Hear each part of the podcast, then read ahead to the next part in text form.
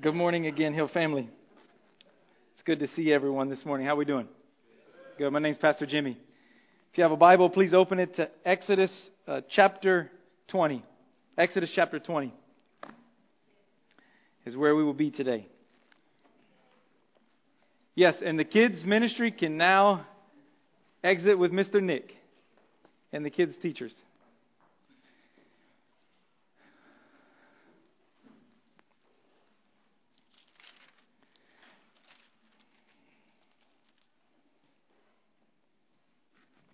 Now, in, the, in a book, in the author tells a, a story of a preacher who made the mistake on a, on a Saturday afternoon of telling two boys, uh, showing them in his Bible the passage, turned his back, the boys glued the pages of his Bible together.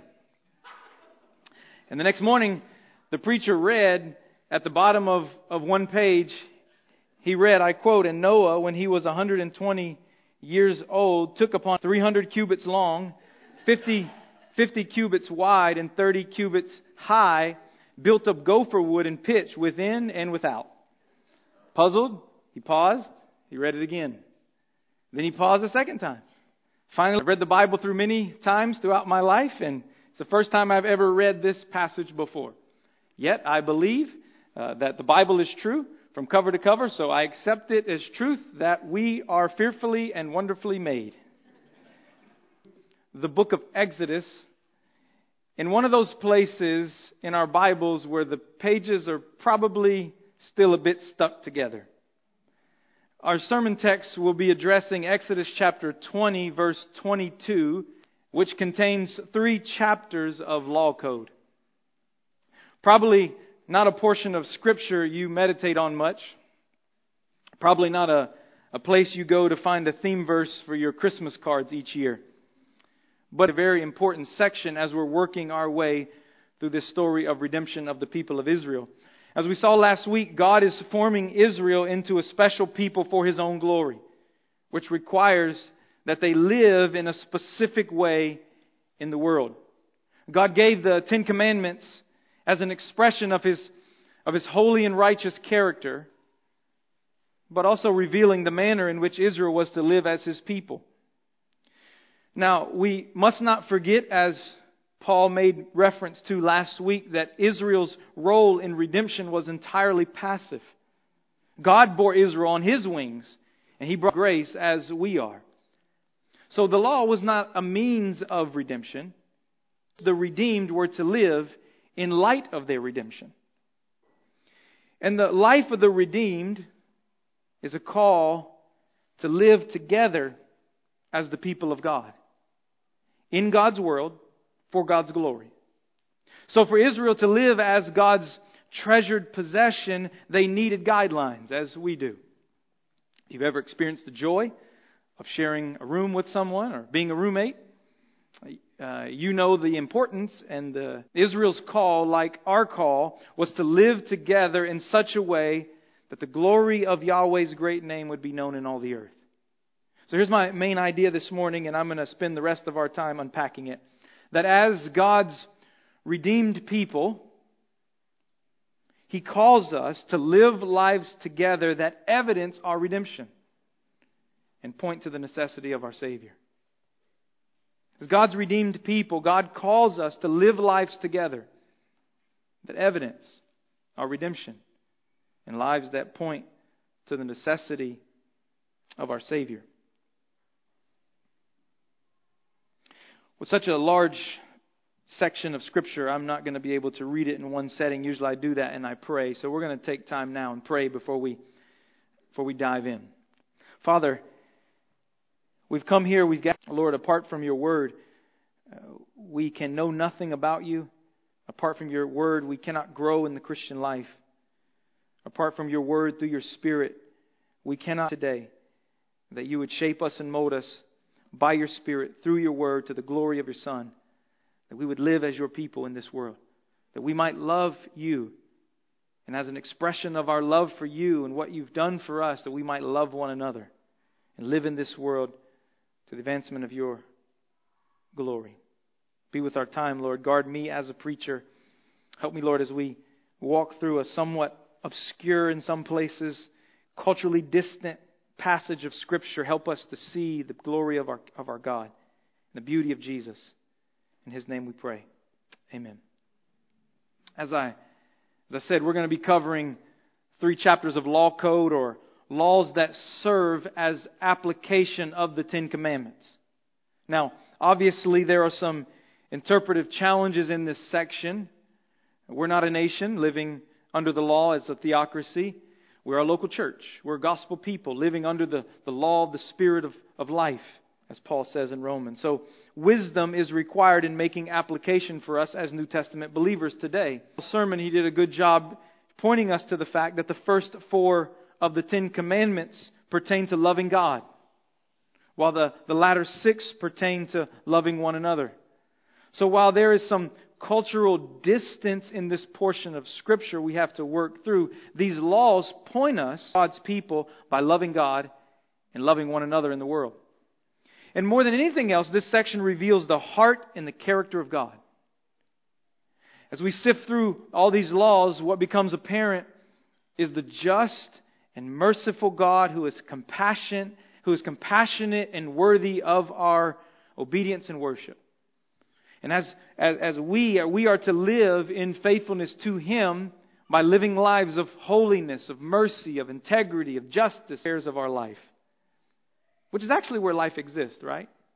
Many of us, we may we probably, all of us, can write down a few mountaintop experiences, but actually, the bulk of our life is found in the ordinary, everyday of life. So, we also must, before we dive in, we, we, we must note the difference between the Ten Commandments last week and these case laws we will be addressing this morning. Like last week, God spoke directly to the people in the Ten Commandments.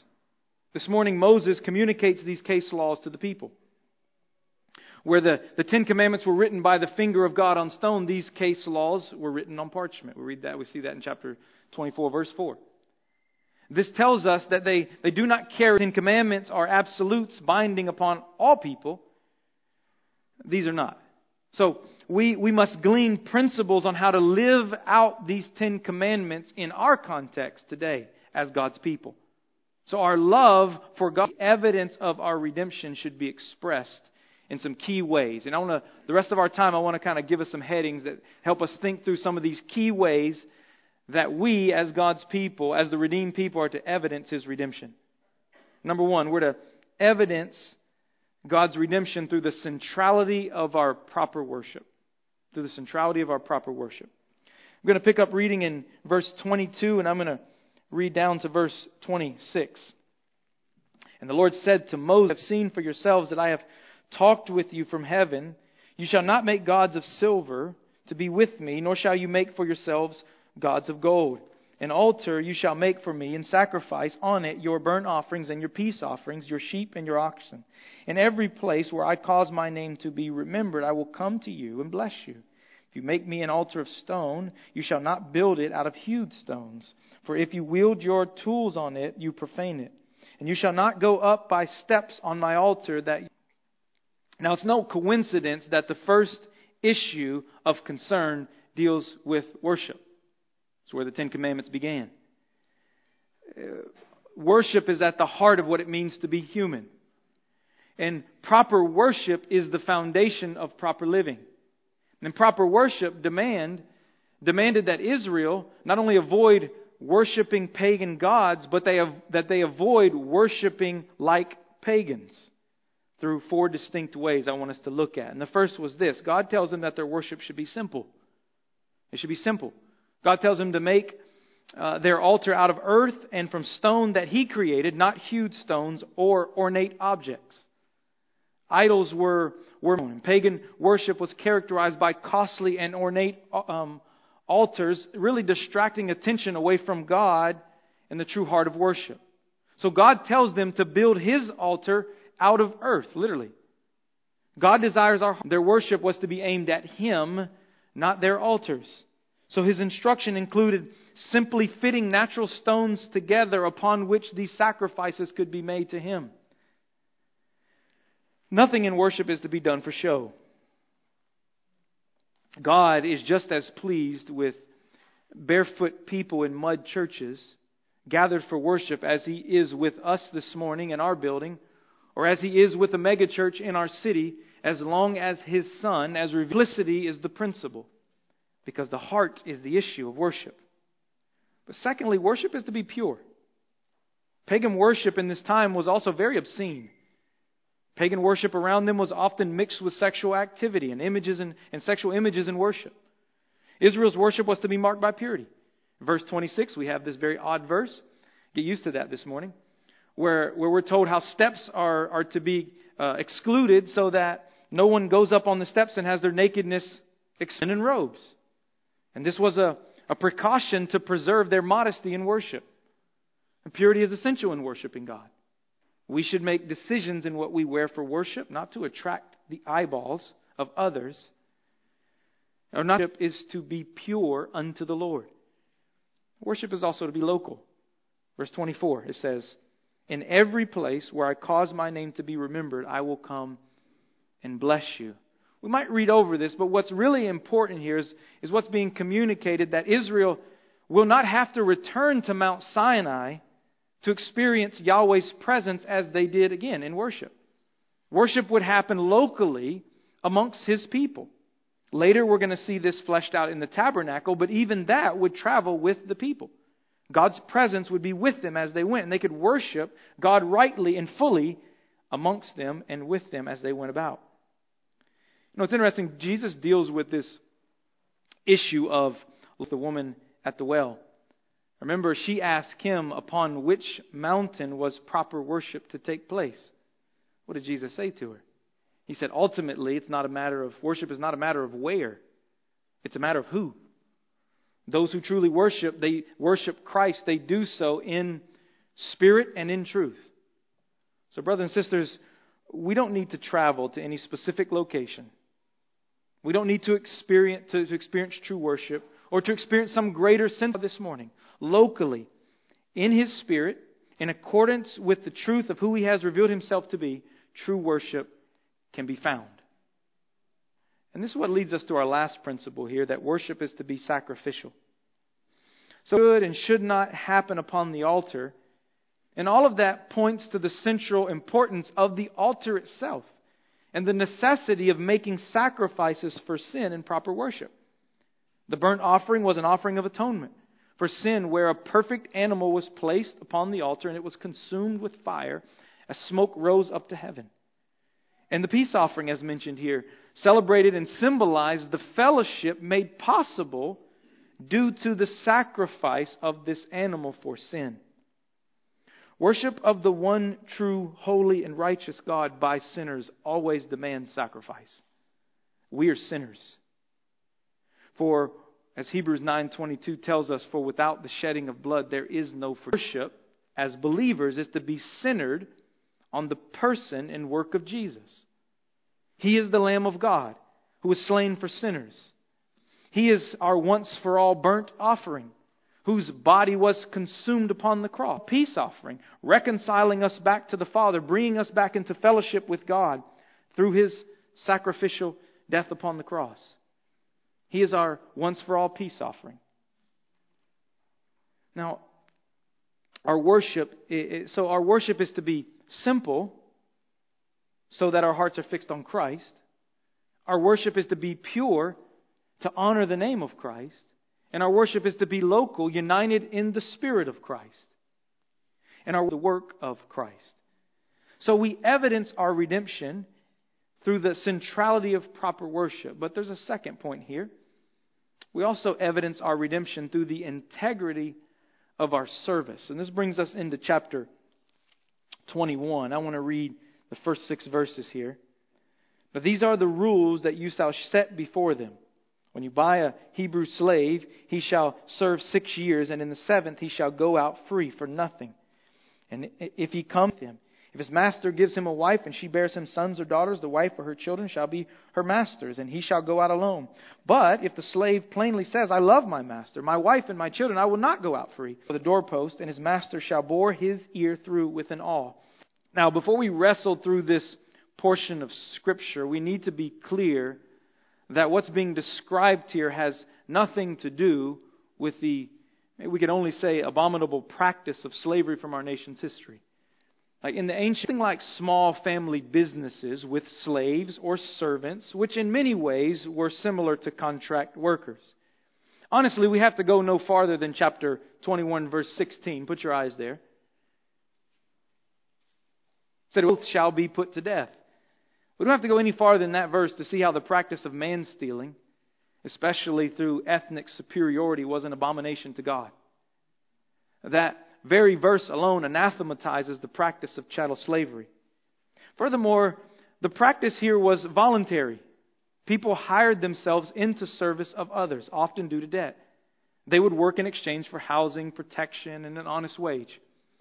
And this was always temporary, as we're going to see in our text. Now, the word buy might stumble us up a bit in verse 2, but it shouldn't. That's what my translation has here. Because it speaks really of a contractual agreement, not property. This is similar to the way we speak of pro athletes. We just had the fumbled again, but okay, we'll call that. But it's similar to the way we speak of pro athletes. We say they've been bought or they're being sold by organizations. And these terms of purchase were tied to the agreement itself. And whatever this voluntary requirement included, if it was not fulfilled in six years, the servant was to be released from obligations, it says. Furthermore, if you look in Deuteronomy 15, we don't have to go there now, but you can look at it later. In verses 12 through 15, it states explicitly that when servants were released, they could not be released empty handed. Masters could not abuse their servants. We'll see that later. And here's very important the sanctity of the family was to be preserved. Look at verse 3 here. If he comes in single, he shall go out single. Servant couldn't be, and she bears him sons or daughters, the wife and her child shall be her master's, and he shall go out alone. Now, this may seem cruel at first glance.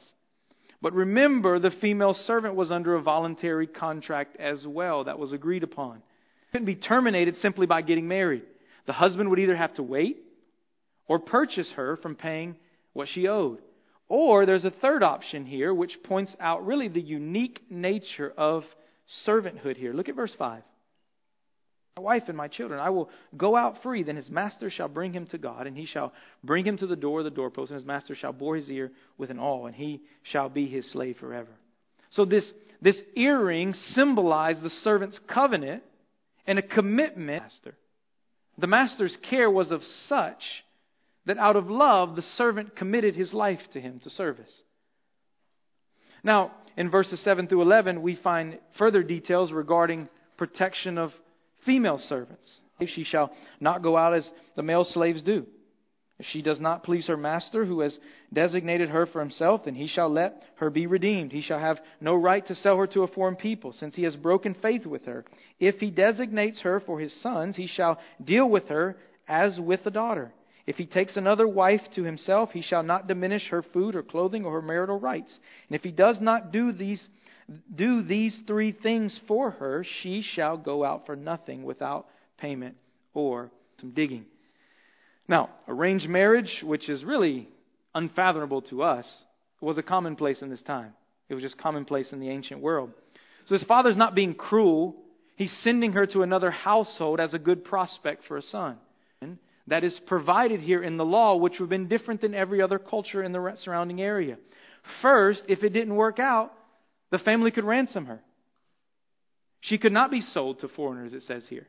Second, the father is to deal with her as he would his own daughter, the text says, until she's married. And then, if the engagement is broken, the man is obligated to provide for her. And if not, she is free to leave. So while cultural distance uh, makes it a law called men in this culture, unlike others, to defend, to care for, and to treat women justly and rightly. Integrity was the defining service, was to define service in Israelite society. And the reason for this was simple. God had just redeemed them from a life of unjust slavery in Egypt.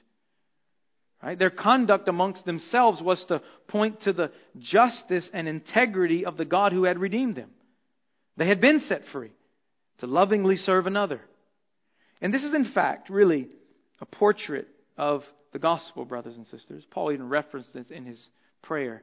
we, we, we preached through Romans 6 to 8 as a church. And if you remember 6 to 8, Paul, it's a portrait of the Christian life in similar terms of service as we see here. He says, at the moment of conversion, Paul says we are joyfully transferred from one type of slavery to another. He says in Romans chapter 6, he says, Do you not know that if you present yourselves to anyone as obedient slaves, you are slaves to the one whom you obey? Either of sin, which leads to death, or of obedience, which leads to righteousness. Verse 20. But now that you have been set free from sin and have become slaves of God, the fruit you get leads to sanctification and its end, eternal life.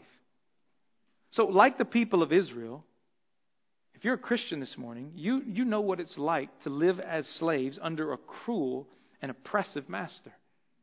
We, we were held captive by a tyrannical master. But like the people of Israel, we've been set free. We've been redeemed by the blood of the Lamb. And now we live joyfully under a new master, one who is loving, just, good, and perfect in every way and out of love for our service to Him, which is marked by integrity and love in every way. Our service is to speak of our Savior, integrity of our service. But thirdly, we evidence our redemption through the justice of our behavior. Now, from, from verses 12 to 36, we have various laws dealing with specific behaviors related to injury to either people or animals. We find that the, the difference between intentional and unintentional homicide in verses 12 through 14. Protection was provided for an accidental homicide through a place of refuge that could protect the community from unnecessary vengeance. But intentional, premeditated murder required the life of the guilty. Whoever strikes a man, you see that there, so that he dies, shall be put to death. That's the principle here. Now, many of you, some of you, maybe many of you, I don't know, maybe have a hard time with, with capital punishment as spelled out in our text for other things beyond just murder. The reasoning for capital punishment shows up first in Genesis chapter 6, verse 9, following the flood, where we hear, Whoever sheds the blood of man, by man shall his blood be shed for God made him in his image. So, whatever you believe about the death penalty, and let me say this very clearly, there is room for debate concerning the application of the death penalty because we're in a fallen system of justice today. We have to at least, though, accept the because people bear the very image of God. And the intentional taking of life demands life, is what the Bible says. And in most cultures during this time, crimes related to possessions, stealing, looting, etc., were especially if the life came from a lower class. In the Code of Hammurabi, if one committed murder, especially to the lower class, they could simply pay a fine. There was an order of fines depending on what class you were in. So, in this call for justice in terms of human life, we find God's distinction upon creation. Nothing is more valuable than human life a distinctly biblical ideal rooted in the doctrine of the Imago Dei. Every person has been birthed with distinct, intrinsic value because every person bears God's very image. Society does not assign value, God assigns value. And this value extends to every single individual in society from the, from the womb to the tomb. We see this principle further elaborated in verse 18 through 20, dealing with two situations concerning, concerning bodily harm. Literally, I had no idea I'd be dealing with. You're going to deal with property issues today. But it says if two men get in a fight, and there are injuries that keep the man in bed, unable to work, he must be paid for the labor loss. And if a master strikes his servant leading to death, guess what? The master is tried as a murderer. But in verse pregnant woman, there is penalty for both the mother and the child. Both are treated as persons in our text. And then in verse 23, we find this famous lex talionis, or this law of retaliation, which Jesus actually quotes on the Sermon on the Mount. It says there in verse 23 life for life, eye for eye, tooth for tooth, hand for hand, foot for foot, burn for burn, wound for wound, stripe for stripe. Now, again, at first glance, let's be honest, it seems a bit barbaric, right? This ensured the wealthy and the powerful were not able to buy their way out of justice, around justice. But we should also keep in mind that this lex talionis was not applied literally. We see that in our text, right? In verses 18 to 19, he, uh, the, the call is for the wounded person to receive cost of his medical expense and the labor lost. It doesn't call him to inflict the same injury back upon him. In verses 26 6 and 27, when permanent injury such as loss of an eye released, it doesn't say go gouge out your master's eye. So, as one author points out, this expression, eye for an eye, was an idiomatic way, meaning the penalty was to match the injury incurred. In other words, the aim was for justice to be served. No favoritism, no exceptions, justice was to be served. And this principle is really further fleshed out in verses 28 through 32 in regards to an ox goring or taking life. I'll let you read that one over. It's a common practice in an agrarian culture. Oxes were used just like tractors or whatever else. It was a very common practice. Now let's zoom out. How do we even think about applying this? Well, I think there is a twofold truth embedded in these laws concerning capital punishment and concerning the lex talionis we must not miss as the people of God this morning. First, every single human being is marked with the image of God. No matter the cultural background, no matter the religious practice, no matter the sociological status, physical appearance, age, gender, etc. To be human is to possess intrinsic value and worth. Because to be human is to be marked by the image of God, is marked by sin and in need of rescue. Look, these laws of every human being and the fact that every human being is a sinner, that laws necessitate the governing of their lives because we are sinners and that we seek our own interest. So, as we think about this as the church, we evidence our redemption by treating every person with dignity and respect. We value all human life because God values all human life. We do not get to choose whom we assign dignity to, as the world does. And every single person needs the gospel. From the person selling drugs on the corner to the person struggling with drug addiction to the nice and tidy businessman in the high rise downtown. Every single person bears the mark of God, has intrinsic value, and every single person needs the gospel of Jesus Christ because every single human being is marked by sin. The next thing we see here is this understanding of the equity of property, and I apologize for moving fast. I have to this morning. But these in verses 21:33, we're going to take this all the way to 22 21:33 to 22:15 animal and property. And again, though these individual situations seems a bit distant to us culturally, the principle is clear here. Things must be made right. You're gonna, in every situation, things must be made right. Equity is the call. Not equal, equity. It's two different things. Doing right or the doing right to someone, or we could say it maybe this way, maybe even have this as a heading in your Bible. The law of restitution is what is, guides this section. If something is stolen, if something is done wrong, it has to be fully restored. Even oftentimes we see in the text going far beyond what actually happened, uh, the crime that, that happened. Verses 33 through 36 deal with irresponsible action. 5 through 6 involve cases of negligence leading to the loss of property. Verses 7 through 13 deal with giving someone property to watch over, but then you break the trust and do something with it you're not supposed to. Then in verses 14 to 15, they address borrowing of property. God's people are to make things right. They're to operate in their affairs with equity. And for us as a gospel people, this call to restitution is especially significant. You know through who? The wee little man, Zacchaeus, right? Who had become rich by extortion.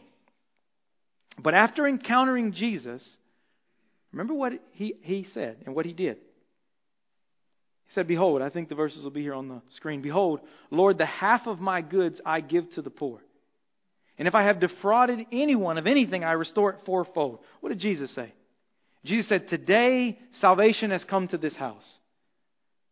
Not that, Jesus is not saying that, that salvation comes because of Zacchaeus' action, but that Zacchaeus' action evidence that salvation has already come. You see, the gospel changes us. Truly loves God by loving our neighbor. And the gospel gives us a new heart that desires to make things right with anyone we have offended or done wrong. When we truly understand that God has given us what we do not deserve in Christ, we must become quick to make things right with others. That's a worldview shift we must swallow. God has not given us what we deserve. Redeemed people evidence their redemption by seeking restoration and making things right. Now, lastly, we come to this longer but really important section here. Our redemption through our social and religious practices. This takes us from 22:16 down to 23:19 where we'll end. Now verses 16 through 17 begin with social actions in terms of premarital sex. If a man seduces a virgin who is not betrothed and lies with her, he shall give the bride price for her and make her his wife. If her father utterly refuses to give her to him, he shall pay money equal to the bride price for virgins. Now, what's we know that because Deuteronomy 22 makes clear that the penalty for rape is death. So this is describing a man who seduces a young woman to have sex and thereby commits the sin of violating her purity and disregarding really her worth and her value. When this happens, this man is responsible to provide for this woman, both by marrying her, unless dad says no way, and paying her father. So the consequence for premarital sex was huge here. Now, these provisions, through our modern lens, can seem maybe to treat women like property again here, but if we actually consider them in context, they do just the opposite. They actually ensure the value of the woman in that a man taking responsibility. And secondly, this demonstrates the essential nature of marriage in terms of sex. God values purity. And while there is definitely certain application here for ladies in terms of purity, the text primarily deals with the responsibility. let's not forget, these laws are dealing with the very social fabric to be protectors, providers, and models of purity in society. Brothers, I'm speaking to ladies, but I'm speaking to brothers.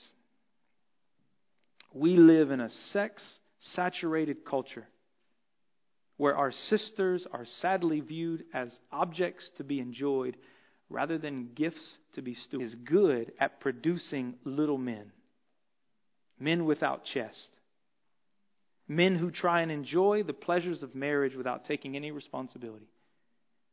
Our culture cares nothing of modesty and purity, but God does. In the church, we should have a culture of men who are protectors, who are 3 through 5 make something very clear to us. He says, Paul says, For this is the will of God. What? Your sanctification. That each one of you uh, that each one of you know how to control his own body in holiness and honor, not in the passions of lust like the Gentiles who do not know God. Brothers, let's not disconnect. Sex traffic today, the pornography industry, industry today is said to make more money than our major three sports on television combined basketball, football, and baseball. Brothers, do not disconnect the injustice that happens to women from the click of your mouse, from the gaze of your Instagram post, from the things that you like and see. Protectors to be preservers, and to be models of purity. The church should be the place where that should be found. We need men with chests today, men who stand up for our women and stand up for what's right.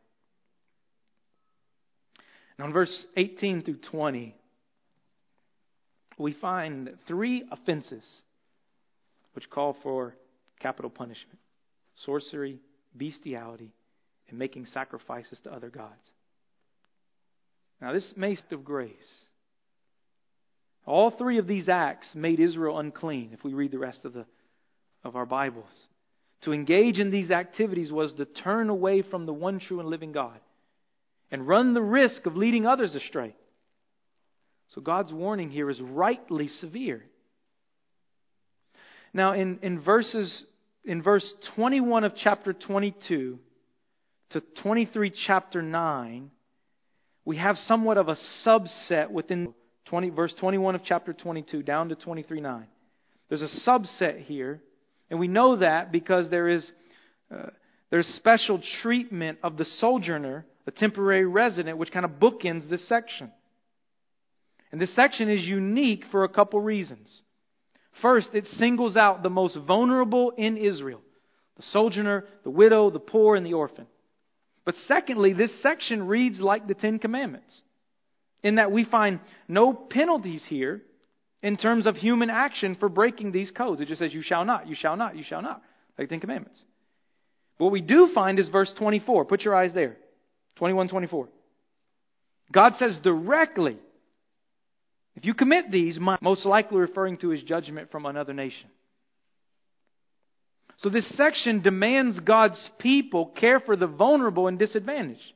And to not do so invites the direct action of God's judgment. As viewed as less than the Israelite. To do as you want with them. The widow and the orphan were especially vulnerable in this culture due to the fact that employment and land was most often tied to men. When the husband died, the door of injustice sadly swung wide open, as it still does in most parts of the world today. God's people, however, are called to, a, to particularly care for those possessing. This is important. The least social, the least relational, and the least capital, financial capital in society. The least social, relational, and financial capital in society. They were called to care for those who were likely, most likely to be overlooked and who were to be most mistreated. And this theme continues from verse 25 laws warning the Israelites not to treat the poor unjustly. It says if they lend if they lend them money, they're not to exact interest. 22, 25. They must not join in as a false witness with the wicked towards the poor, something that was easy them. And they shall not side with the crowd as to pervert justice by being partial to the poor. They shall not pervert justice to the poor or, wrong, uh, or wrongful acquit the wicked possessing power to take a bribe, verses 6 to 8. Now, why this subsection? And why, is the, why such severity on God's part in response to this particular injustice to the most vulnerable in society? And the reality is, we don't escape this by just closing the, New, the Old Testament.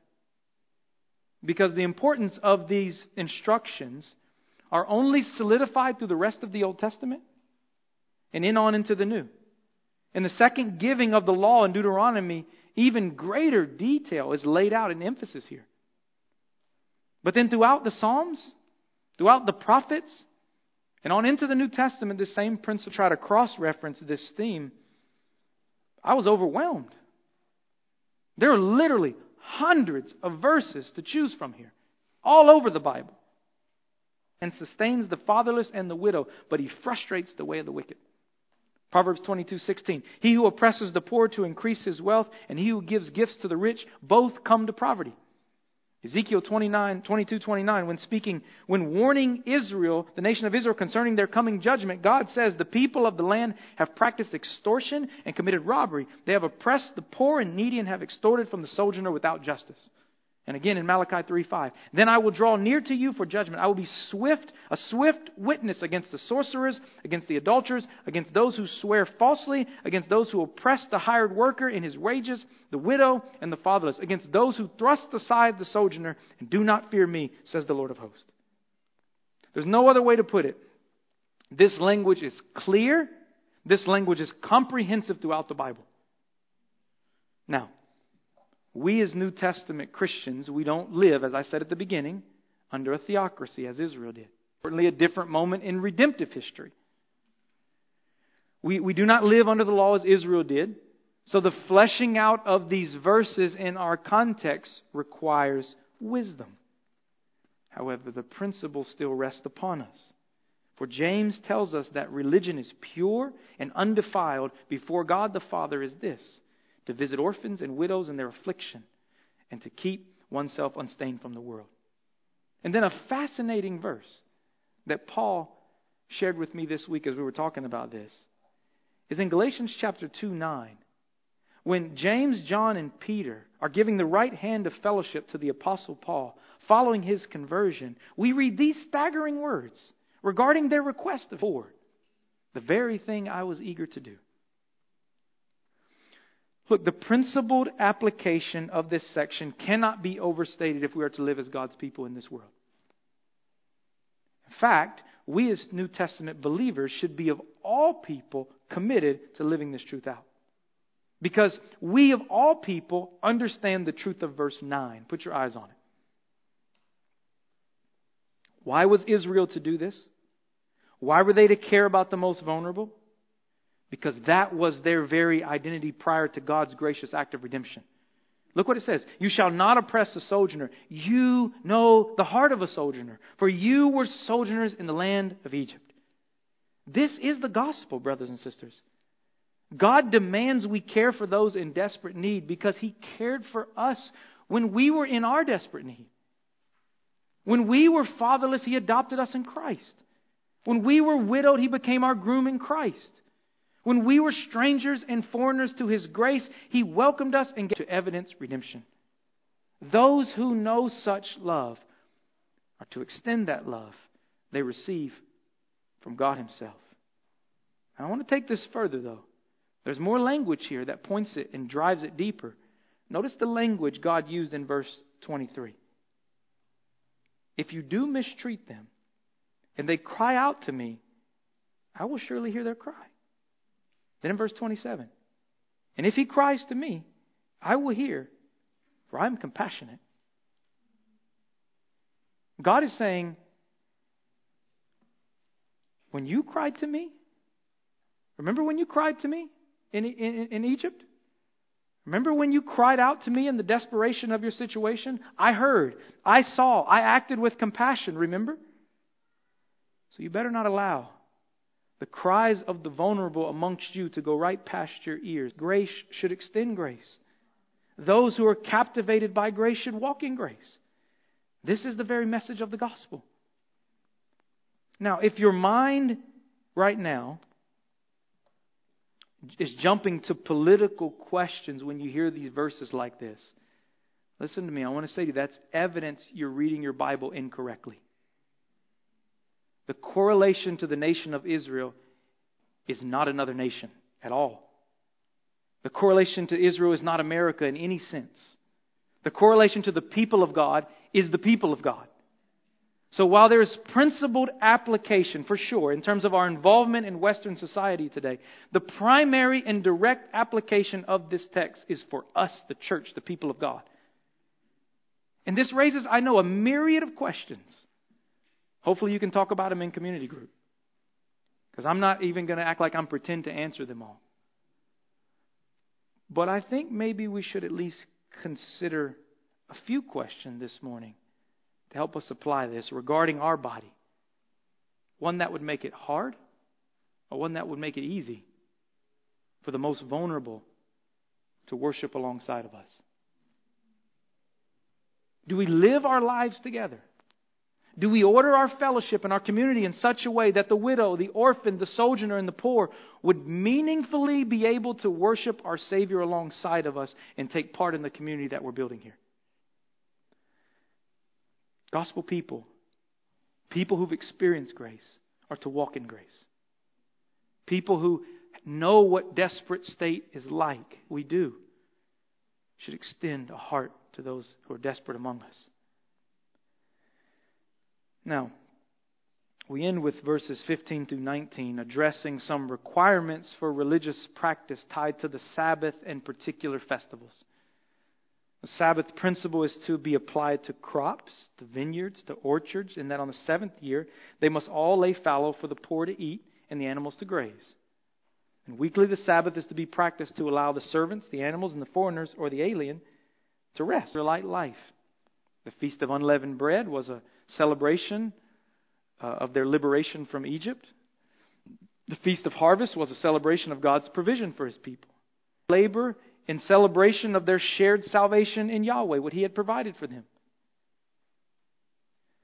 Now, verse 19 is worth reading, if not for no other reason, then it really summarizes the difficulty of this section through this unusual command we end with. You shall not boil a young goat in its mother's milk. Now, it's in the Old Testament. Now, I'll, I'll, throw my hand at it. Given that it shows up in this section dealing with festival practices and worship, it's probably, I think, forbidding some sort of pagan practice tied to fertility of some sort. And this practice would have somehow, they thought, helped the goats provide more, be more fertile. And the Israelites were to trust in God's provision for all things, not in these pagan practices. But in this final section, as we zoom out of law code, we, we see here uh, this, through these specific laws how God's great acts of redemption was both to remain the center and the foundation of Israelite society going forward. It was to be the center and the celebration of their life together. So their social interactions were to be grounded in God's redemption. And their religious practice, redeemed people are to evidence God's redemption. We are to live lives together that evidence our redemption and point to the necessity of our Savior. The center and foundation of our lives together is the gospel. We are a gospel people. And by gospel, we mean who Jesus is, what Jesus has done, what he has accomplished for us. And this is exactly why we have been given the beautiful institution and celebration of the Lord's Supper. If you're a believer in Christ this morning, let me say it this way. If the gospel is the center and celebration of your life, you know the Lord Jesus as your personal Lord and Savior, we do invite you to partake with us this morning as the body of Christ. But I want to do something first. As we, as we turn our attention to the Lord's Supper, I want us to be reminded of our relationship that we share with the law as gospel people. The last two weeks, last week and this week, we've dealt with the law. Supper. The relationship that we share with the law as gospel people today. Because we too are called to live in covenant faithfulness to our God. So that the glory of God's great name would be known in all the earth through us. So as we think about the law, we must always be on guard against two dangers. Legalism, believing our approval our righteousness is earned by our law keeping.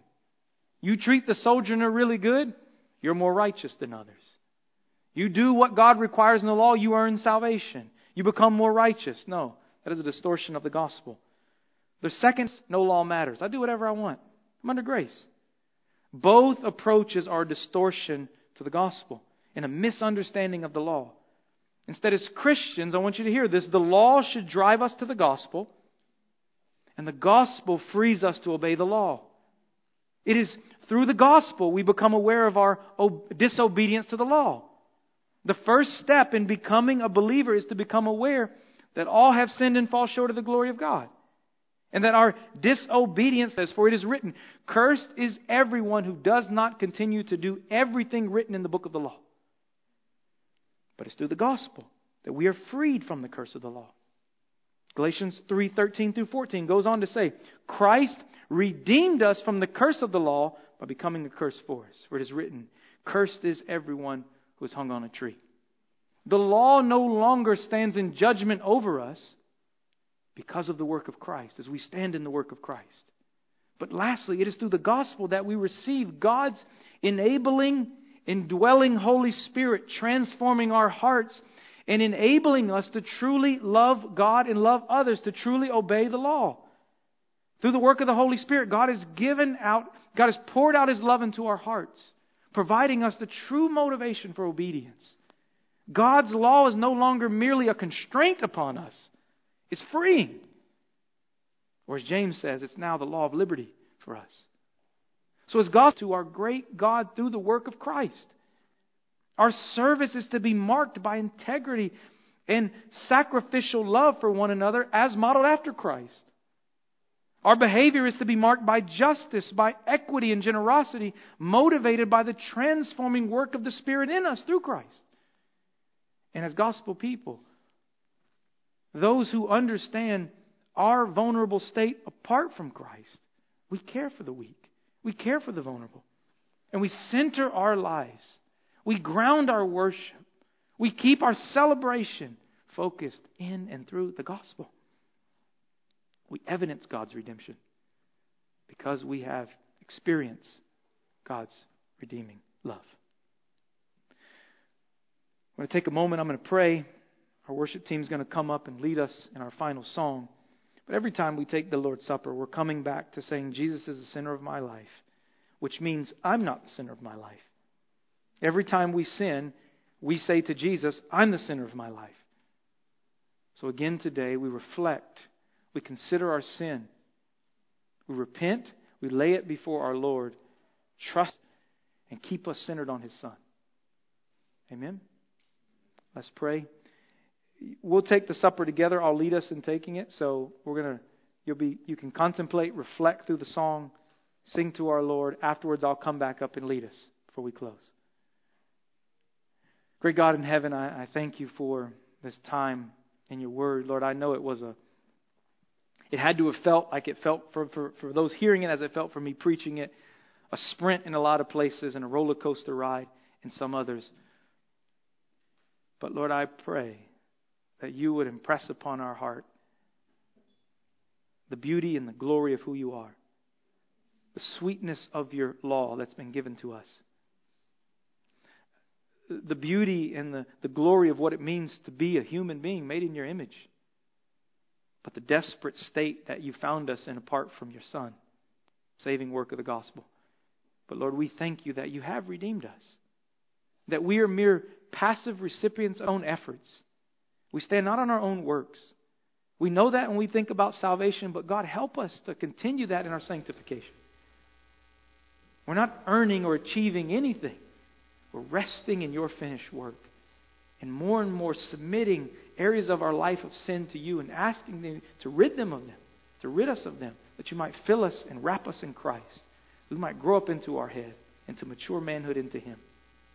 Lord, I pray for us as a church that you would make us a people who take serious our redemption and understand the need, the call, the missional call to be the people of God, to evidence our redemption in this world. Remind us afresh today that we can do none of that apart from your will today. Jesus, we love you. We thank you. In your name we pray. Amen.